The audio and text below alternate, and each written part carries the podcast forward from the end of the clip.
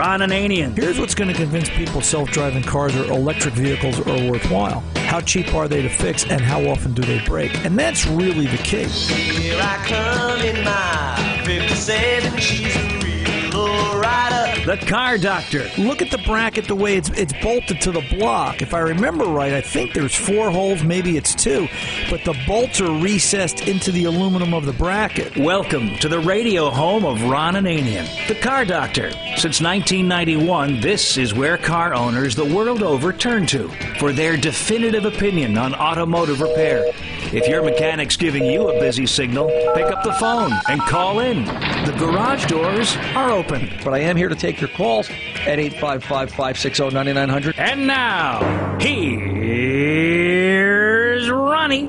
Hey, it's time to start your engines. The phone number here at The Car Doctor is eight five five, five six zero, nine nine zero zero. I'm Ron Ananian, a k a. The Car Doctor, here to answer your questions and comments and whatever it is you want to talk about with your automobile. Eight five five, five six zero, nine nine zero zero, The Car Doctor's twenty-four seven phone number. More information about this radio show at car doctor show dot com. Uh, Mister Ray is on the other side of the glass, all rearing up and ready to go. I think uh, yes. Mister Atwood is outside uh, walking around somewhere, just uh, catching a breath of air as uh, we get this second hour this weekend off to the off off to a good movement. A uh, recent article I read, it's out of the L A. Times. It's uh, a couple of weeks old now. I'm just getting to it at the bottom of the pile as we get through it. Tech firms lead in voice race, and car makers reluctant to cede control to computing giants. And it starts out with, and it's it's it's it's sort of a de definition of where I think and where the industry thinks it's going. Um, it starts out with, if you buy a new Nissan, you can tell Amazon's Alexa to unlock the car before you leave the house. If you buy a new Ford, you can sit behind the wheel and tell Alexa to order diapers or ask about the weather. That's nice, too. But those capabilities, the article points out, are trivial compared with the kind of power that a true virtual personal assistant would have to understand your commands and improve the driving experience.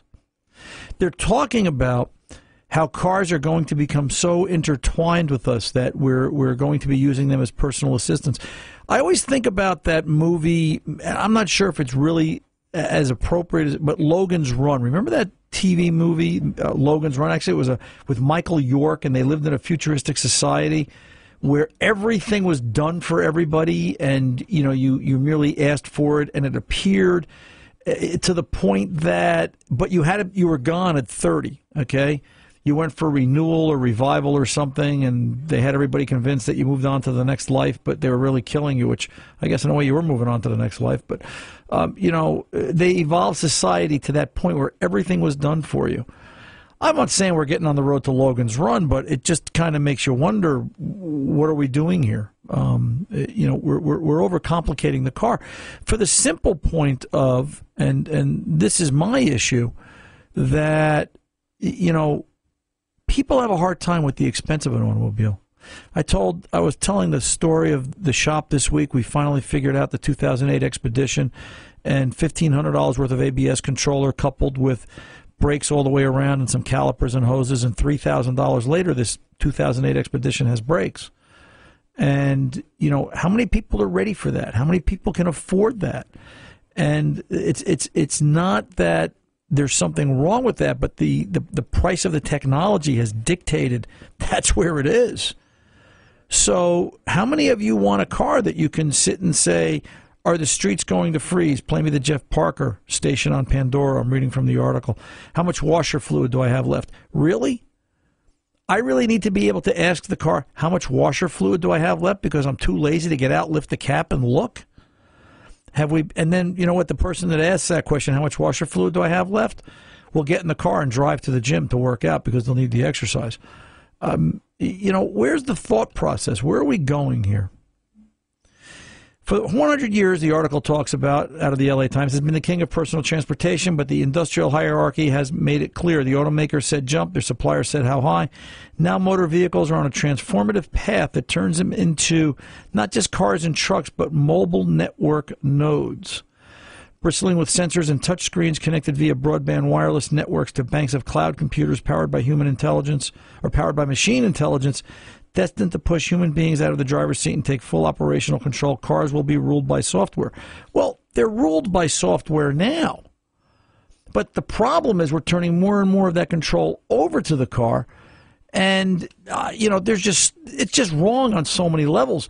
I can tell you from my seat, forty-three years of repairing cars, it's getting harder and harder to repair them, but it's getting harder and harder to explain it to the younger kids coming up, because the amount of dedication and time you have to put into understanding the car, it's, it, it gets to the point where it's not an eight to five job, and it hasn't been an eight to five job in a very long time, but now it's, you can't work more than twenty-four hours, seven days a week. Yes, Mister Ray? No, I was just going to ask, did you see uh, where Ford is now integrating Alexa into the next... Uh, yeah, and that's what this article... Yeah, yeah, yeah but it's like, really? Do I need that? Yeah, it, it, I mean, I don't use the, uh, the the voice aspect in my Escape. I haven't used it since they've started putting it in, because it, it has a hard time sometimes determining what's going on with the road noise. Well, it's it's also too much technology. Well, that too. It's easier, easier for me to reach over and adjust the radio volume than, the, you know... The, the twenty fourteen Escape that's in the family...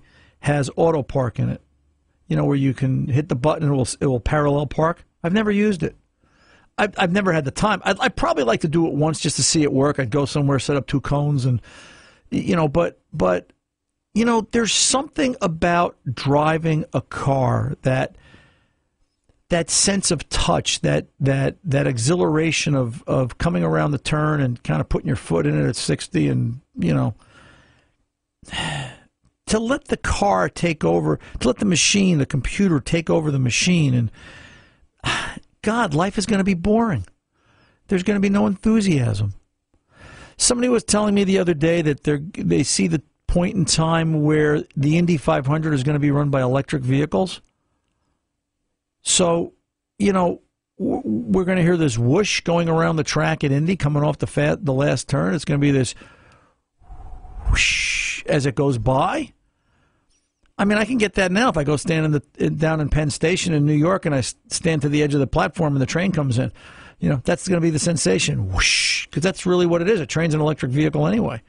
Uh, the diesel engine drives the, the, the, the generator for the for the electric. I, I, I question what we're doing here. Um, I, and I'll tell you what, you as a consumer, you've got to start to pay more attention to this.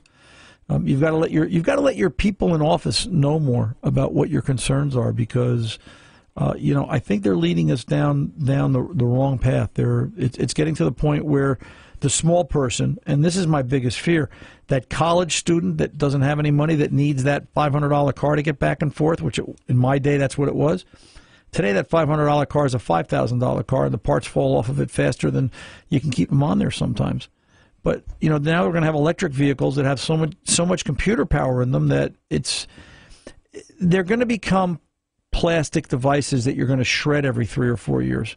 Uh, you can see it coming, that we're going to reinvent everything. And I'm not sure we're ready for this. I'm not sure we're ready for it economically. I'm not sure we're ready for it socially, um, because, you know, there's one thing that the car does do. It gets us out. It gets us to interact, and it gets us active.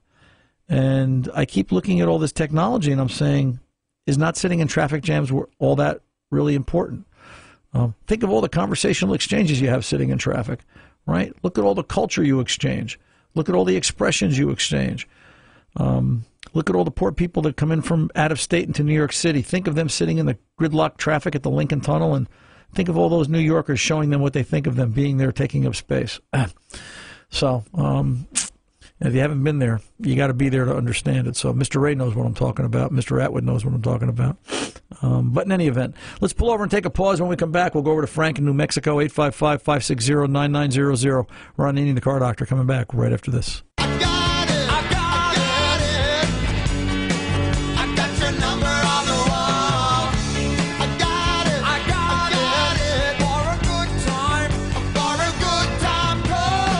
It on the wall, so you don't forget to call for car advice done right. eight five five, five six zero, nine nine zero zero. Now, back to Ron. Hey, let's get over and talk to Frank in New Mexico. Hey, Frank, you're on with Ron Ananian and the Car Doctor, sir. How can I help?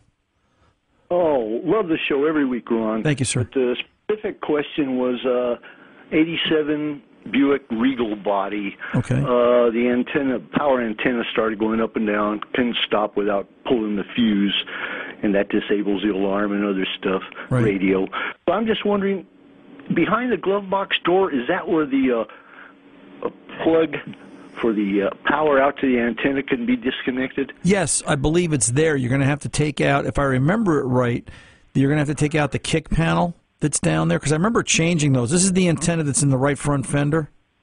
Yes, sir. Right. So it's t- just look at the car carefully. It's either going to be through the, let me think for a minute now, eighty-seven. If it's not taking out the kick panel below the glove box on the right side there, it's going to be through, no, I think it's through the inner fender well, Frank. Is it a steel inner fender well or a plastic inner fender well? Do you know? Under the it's front plastic. Fender? It seems pl- to be, have a panel removable, seems to. Right. Uh, because I, I, I remember it both ways. That was forty years ago, so I'm allowed to have a little memory lapse there. But I remember... That's, that's uh, be- behind that inner uh, fender panel is access, direct access to the antenna, but I was thinking there's a junction inside the body behind the glove box. I have a diagram that sort of seems to indicate that. Right, because that's where, okay, and maybe that's what I'm thinking of. Right, there's a grommet that goes through the that goes through the side of the firewall, and then it comes out. It's three wires. Um, is it three wires or five wires? I remember green, I remember white, I remember beige or a cream color, and then it has to plug in somewhere in a junction box. I believe you're correct, sir. That it's going yeah, to be cause, uh, yeah. yeah, that'll just disconnect the power. I'll still have cable out to the antenna for signal, correct? C- correct, and just leave the antenna in the up position.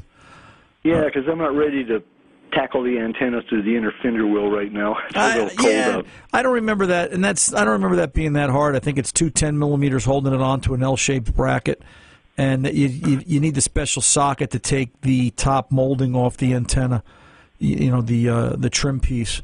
And you'll drop the antenna out through the bottom of the wheelhouse molding and then, you know, reverse it to install. So yeah, I've been watching the YouTube videos, and it's pretty yeah. straightforward. Yeah, it's pretty straightforward. And as, yeah. as as a matter of fact, what I would do is, if I remember this correctly, you'll find the connector, you know, where the where the power plugs into the junction box in that right kick panel area. Uh, when I when I changed the antennas, because that was in the same spot that it was on the Cadillacs way back in the day. On, on certain models, I would cut the wire flush right at the antenna motor, because I'm I'm throwing it out anyway, right? And I'd, I'd get the new yeah. antenna, and then I would wrap the old wires around the new plug, and it would, you know, I'd have somebody feed the wire through the hole, and I'd have somebody else pull it on the other side, so I could, if if it's in a if it's in a bad spot where I think it is, you could kind of use the old wires to sort of snake the other one along, so you don't have to take out more of the fender or more of the uh, inner kick panel, and you might be able to sneak it in there. Um, yeah, use, using yeah, it to I know kind of guide it along. Wires, right. A lot of that. Yeah, yeah just kind yeah, of fish it along that way, and that, that that might help. I'm not saying it will for sure, but that might help. I remember that back in the day. Uh, we used to yeah. we used to throw those antennas out two, three, four a week. Um, you know, at one point, yeah, they were. They, you ever take one of those open? You ever open up one of those? No, I've been looking at them on YouTube, though. You can get kits for it now, and it shows you how to do it, and I'm, I'm going to try it. Yeah, it might be, and it might be worth it, in which case, if that's the case, then don't cut the wire. Obviously, you know that. But um, I remember right. it was like it was like a nylon fishing string and two reels. and I, I Yeah. I, yeah. And I remember looking at it going, really? This is, this is you know, my, my high-priced Cadillac is held together with, you know, fishing wire and, you know, two plastic reels? Like, I... Pff- You know, um, what junk? Uh, you know, we found a way yeah, to make well, it cheaper. Just, me, me and my neighbors just love your show, man. Every week it's like going to school and learning something. Well, I, I appreciate that. You know, I we, we, we talk about are we are we being effective? Are we helping anybody? And, you know, just when we have one of those moments when we kind of question it, we always get these phone calls, and we really appreciate that, Frank. We really do. Yeah, so. well, well, there's no no. Uh, What, what would I call normal radio stations broadcasting your show out here, even though I've asked. So for the last nine years, I've been re- putting it out to my neighbors here on a little limited basis, because I'm a I'm an authorized downlinker, so I get your show off the receiver here. And gotcha. My, my neighbors love it as well as I. Well, hi to hi to Frank's neighbors. How about that? Where, what part of New yeah. Mex- what, what part of New Mexico are you in, Frank? Uh, we're out, outside of Albuquerque here in a little hamlet called Armijo, A R M I J O, which means bearer of arms in Spanish. But we could have some yeah. we could have some fun with that if this wasn't a car show. Um, yeah. we, we could we could go on and talk about that. Let me ask you a question. How how well do the cars keep out there? Is the environment really car friendly? I understand. Oh yeah. You, you know, yeah, they, they, there's no rust, right? Rusty. Yeah. Unless they're sitting in a bog or something, uh, which there are very few bogs out here. It's pretty dry, and uh, yeah, I don't have any of the pro- we don't have any of the problems with, you know, road salt because it's rarely used, and uh, uh, the bottoms stay rust free. They don't seem to collect uh, water in the panels unless you got a lot of old leaves packed in there, and then the rain. But you know how that. But it's relatively, uh, you know. safe compared to your area. Yeah. Well, yeah, it's yeah out, out here, you know, we kind of go into lockdown after nine o'clock. Um, you, you lock the doors, you turn off the lights, and you sit there and you watch the front door sometimes. Um, maybe not that bad, but you get the point. Um, yeah. But I'll tell you, I'll well, tell thank you, the, you for your help, and I'm going to uh, follow your recommendations there. You're very welcome, Frank, and uh, thanks for being part of the Car Doctor family. You know, the the. The comments Frank made about the conditions for the cars just made me think. This week, I started to take the exhaust off the seventy-two Monte Carlo. For those of you just catching up, found a seventy-two Chevy Monte Carlo in a barn down in Texas. So I guess it's coming up on a year ago now, and I want to get it out this spring. So I'm finally trying to finish it up. There's not it doesn't need a lot. It was a forty-three thousand mile car, and I, I want to replace the exhaust. I want to put factory duals on it, which I finally found a dual exhaust system that's not nine hundred dollars, that's not louder than loud. It's just going to be a nice dual exhaust. And I want to take off the front pipes at the, you know, at the manifolds. So let's see, seventy-two, eighty-two, ninety-two, two thousand two, two thousand twelve. What are we, forty-five years old? Do you know I walked up there with a nine sixteenths wrench, nine sixteenths socket, and tighten the nuts just a tweak, give it a little, just to break the rust going in that direction, and the nuts backed right off. Uh, I've never seen anything like it in my life. I mean, it just goes to show you what, how bad we salt and rust and corrode these cars here in the Northeast. Uh, you know, that, that the exhaust, forty-five years old, and it just, the nuts just came off with little or no effort. Uh, you know, it's just, it's it's a shame of uh, of of what we're of what we're doing to the car. So. Um, you know, just something to be mindful of. I, I, I'd love to see a New Mexico car. I can't imagine what that looks like, uh, the amount of salt that it doesn't have or the amount of corrosion that it doesn't have. I saw an article or a YouTube video, and it, it kind of got me thinking also. Um, Stacey David, the guy from Trucks, and he's got a couple of T V shows out there, and he, he did a piece a while back about Cash for Clunkers. Remember Cash for Clunkers, where the government, you know, two thousand nine, they they... took all the cars, you know, they offered cash to get the car off the road and turned in and scrapped and so forth. He made some very good points about how that affected the economy and, you know, what that did in terms of depriving salvage yards of usable, replaceable parts and how that affected small businesses. And, you know, used cars are part of the fabric of the economy of the auto repair industry, and they've got to be kept around. So, something to think about. I'm Ron Ananian, the Car Doctor. I'll be back right after this. Don't go away.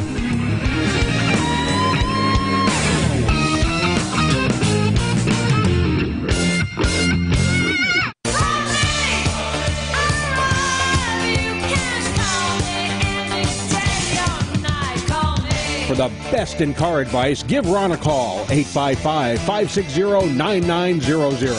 Now, back to Ron. I've got a toughie in front of me. It's an email from uh, Joshua. I think I'm saying that right now. Uh, J O S I A H. Josiah. Is that? Josiah. Josiah. I apologize, Josiah. And he says, um, hey, Ron, I've got a ninety-eight Dodge Ram, fifteen hundred, five point two liter.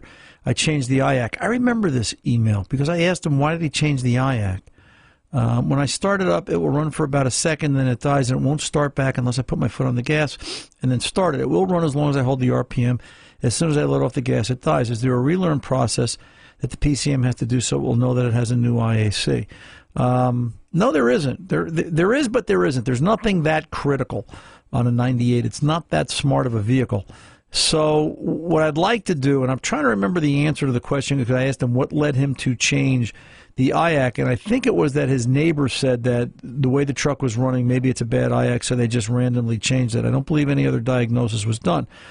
So we can do this one of two ways. Take the I A C back out and see where the pintle is, all right? This should be a pintle-style idle air control valve, meaning that it's it, it's sort of like it, it's sort of like a toilet plunger against the air opening for the throttle body, all right? And I'm wondering if it's stuck all the way closed and it has to see or be you know change its position. So take the I A C all the way out. Hold the I A C in one hand and take your thumb and forefinger on the other and hold the pintle or the nose of the idle air control valve. And very gently, easy boy, wiggle it. Just give it a little wiggle side to side and apply a, a light amount of pressure.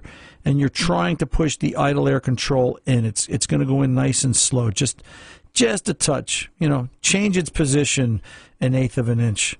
Uh, you know, um, a, a quarter of an inch at most. You don't want to go crazy with it.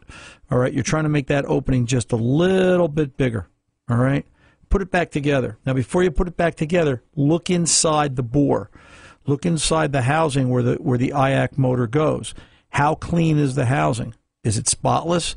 You know, I have seen cases where the I A C motors are right up against the housing and there's so much carbon there and schmutz, again, an industry term, that the I A C motor will stick and it won't move and it won't be able to respond. Okay, so make sure that you sit there and, you know, do that to it. The next thing you want to talk about doing is once you get it back in the car, start it up. It should have a bit of an idle to it. Now shut it off and plug the I A C back in.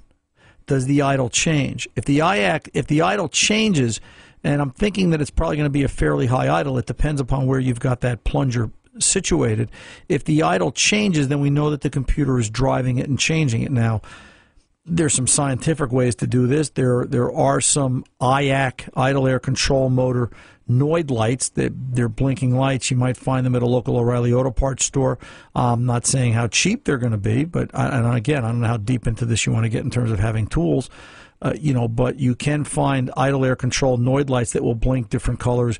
Red means this, green means that, and so on to tell if the drivers are working and doing what they're supposed to do. So, but, you know, the idea is, is the I A C movable? Is it stuck? Is it jammed against carbon? All right. Next, how are the battery cables? How clean are, and I know this, you know, we're into a weird generation of vehicle here. A ninety-eight Chrysler, they, they seem to have their issues with battery terminal cleanliness, battery cable cleanliness, and what kind of condition the grounds were in. So make sure the ground strap coming off the battery where it goes to the block, where it goes to the fender, the body ground, the chassis ground. You may want to voltage drop grounds just to make sure that you have good contact and good cleanliness all the way across. If you get this to the point where it idles and the with with the connector plugged in, if the truck has air conditioning, turn the air on. Do you hear a change in the R P M? Is it picking up the I A C? If you have a scan tool and you have the ability to look at idle counts, do the idle counts change? Because that's part of this also. Last, okay, how dirty or how clean is the throttle body? All right, which is, you know, the, the plate that the throttle body sits against, although I've, and I've got to make an assumption because it's an email, I don't get to, I can't talk to you. Um, you know, is, is the throttle body dirty? That would be something to look at and consider also. And then definitely the last, before we get any deeper into diagnostics, where's the throttle position sensor voltage? All right, a throttle position sensor, that's the three-wire sensor that sits on the side of the throttle body. Uh, you know, it's five-volt reference, a ground, and a signal wire going back to the P C M. It's the way that the computer sees throttle position, all right? It measures it off of voltage, all right? And, you you know, you're, you're looking to see, you know, just exactly where's the T P S. We could also be getting into, do we have a bad T P S? We haven't set the fault code yet. Is it is it lost? You know, a typical, a typical throttle position sensor setting, uh, you know, of this generation will be somewhere between a half and a volt. All right, and you can see that on a scan tool. You could also use that, do that, figuring it out with a digital voltometer. Make sure you use a good quality meter. You don't want to create any issues uh, computer-wise. But, you know, we've got to look at the T P S and stop and consider that. Last. Okay, last again, last, right? Um, do we have any vacuum leaks? Y- you say you can get the car to run with your foot on the throttle, although a vacuum leak you would think would raise the idle speed all by itself and cause the R P M to go higher. But I'd be curious, do we have any massive leaks? Do we have something the computer can't compensate or the vehicle can't compensate for? And where's fuel trim when you get this warmed up? Can you get this to warm up? And if sitting there, whether you're holding your foot or whether you're idling on your own without it plugged in, where's fuel trim warmed up? Is it is it anywhere near the you know middle of the road? Is it zero plus or minus ten percent short term and, and, and so forth? What's this computer trying to compensate or do? Um, those are the things you want to look for. And, you know, perhaps, maybe if you still got the old one, you want to put the old idle air control back in and try some of those things and, and, and work your way up to replacing it, because not replacing it or replacing it without some testing, you know, we had a had a ninety-five Mercury Grand Marquis in the shop this week. I'll tell you the story this way. And the customer's complaint was an intermittent no charging condition. So he brought the car in, and, you know, naturally the charge light on the dashboard was out. The system was charging at fourteen point two volts. Now, I suspect from my notes and from my database, my own database on this car, that when the vehicle gets under eleven point eight volts, it's going to turn on that charge light. I let it sit there in idle for the better part of thirty minutes. Heavy electrical load, air conditioning, rear defogger, directionals, headlights, high beam. And I finally got the charging system to drop to twelve point oh eight volts. Not acceptable. Um, I also saw a maximum amperage output of ninety-one amps. It's a one hundred thirty amp alternator. Now, I don't know what the demand was. I've got no measurement there. But my point is, and here's where it got interesting, I figured for giggles, because the customer also complained about an electrical smell. He was smelling something burning when the car turned on the light. I took my thermal imager. You know, it's just a heat gun. It tells you the temperature, surface temperature, or various things. You think an alternator is supposed to be four hundred twenty-two degrees? Uh, you know, the internal windings were four hundred twenty-two degrees. And this is January, all right? And I realize the shop is warm. You know, the heat's on. It's sixty-five, sixty-eight degrees in there, but four hundred twenty-something degrees out of the alternator? And I explained it to Lou. It's actually Lou who used to work for us. We're, we work on his cars now. And um, he said, you think it's supposed to be that hot? And I said, gee, Lou, I don't know. I don't have any database that goes back to a known good alternator of four hundred twenty-two degrees. So I put an alternator in it. I figured the twelve volts, um, you know, the high temp, the smell, it all made sense. I put an alternator in it. I was right, because now it'll hold fourteen point two volts all day long and charge one hundred eighteen amps. So I guess that alternator didn't even have the amperage output, and it's got a maximum temperature right now going on of about two hundred seventy-two degrees. That was the high.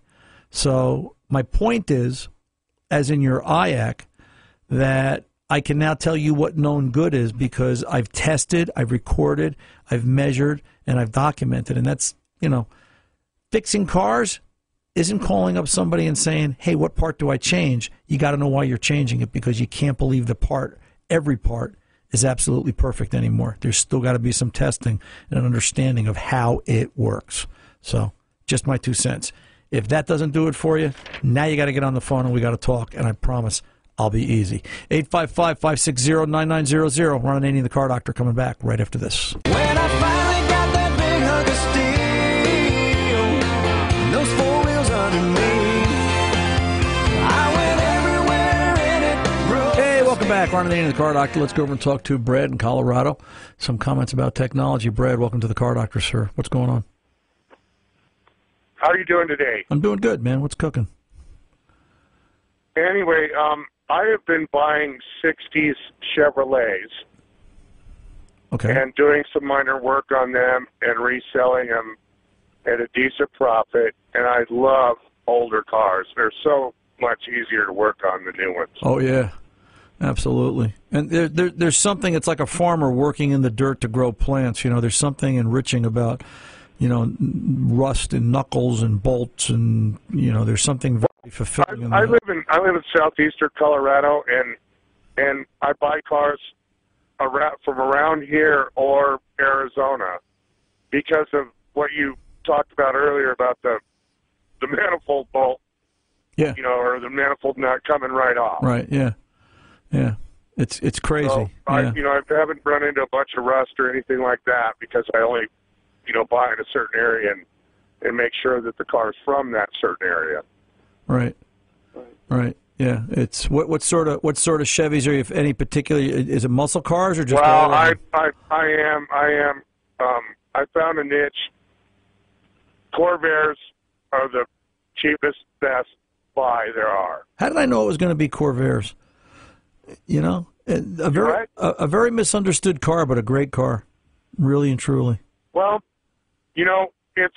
It's based on an aircraft engine, and a lot of people don't understand them, and they're afraid of them. And I've taken them totally apart and resealed them. I've had like nine so far over over my sixty years. Yeah. And um, I, I fell in love in eighty-two and bought my first convertible Corvair for a couple grand, and um, I drove it for seven or eight years, and it got wrecked, and and and this was in Michigan. It was a California car, but the salt destroyed it. I had to drive it one winter because my um, winter Corvair um, got wrecked by a drunk driver, and I had to I had to drive my summer one for a few months in the salt, and it destroyed it. Yeah, yeah. But anyway, I I've been doing very well at my little enterprise.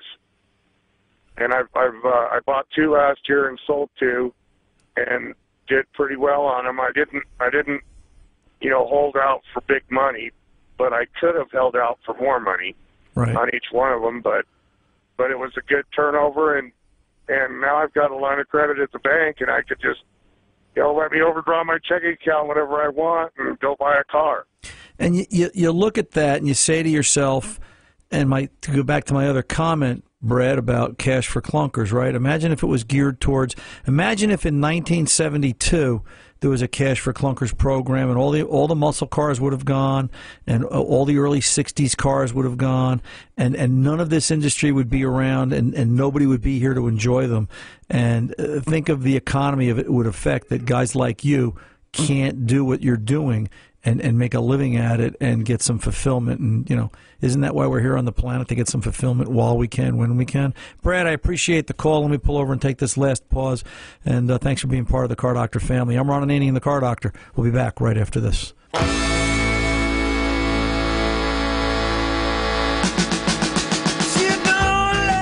Hey, welcome back. Ron Ananian, the Car Doctor, closing it out. Let's go over and talk to Pauline in Massachusetts in an oh seven Honda Odyssey. Pauline, how can I help? Yes. I had problems this summer with the power steering going on my car. Okay. And I they towed it to the garage, and they did the fluid and whatever they had to do. Right. And it cost me about, like, four hundred dollars for them to do whatever needed to be done. Right. Shortly afterwards, every time you'd put your foot on the brake pedal and you'd go to stop the car, it would make this hissing sound. And so I took it to the Honda dealer, and he couldn't put his finger on it. But then they checked it out, and he said that it was the wrong power steering stuff that had been put in. So they recommended it changing the, the, the fluid. Okay. And now they charge me like six hundred dollars to do this. Okay. And let now me, today, yeah. I start my car up, and the noise that it was making was crazy. And I went to the garage, and it needed power steering. So I'm like, should I be worried about little stuff like this, or? Well, let's let's let's let's back up real quick. So first of all, oh five through probably twenty ten Odysseys and some of the Accords have known issues. Two areas of power steering. One, the reservoir is a problem where it will restrict fluid to the pump, make noise, call pre- cause premature pump failure. So I'm hoping that as part of the pump repair or the system repair, they put a new Honda power steering pump in, uh, not a pump, but a reservoir in, to make sure that the fluid is clean and being dispensed properly. That's number one. There's actually a bulletin from Honda out. If you have a pencil, the bulletin number was uh, oh seven dash oh oh five, and it was dated August of two thousand nine, and it talks about this particular problem, whining and humming from the power steering. That's number one.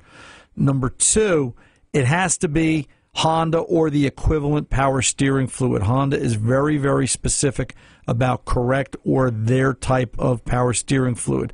Um, Idemitsu makes it. Uh, you can. It doesn't have to be from Honda, but it has to be to Honda specification. So be sure the garage used correct power steering fluid. Number three, it sounds like there's a leak in the system. So let's do an evaluation. If they don't see any fluid leaks, but it's still using or losing fluid, ask them to look behind the bellows of the steering rack itself. One of the internal rack seals may be leaking, and that's going to lead to bigger problems. I'm Ron Ananian, the Car Doctor. The mechanics aren't expensive. They're priceless.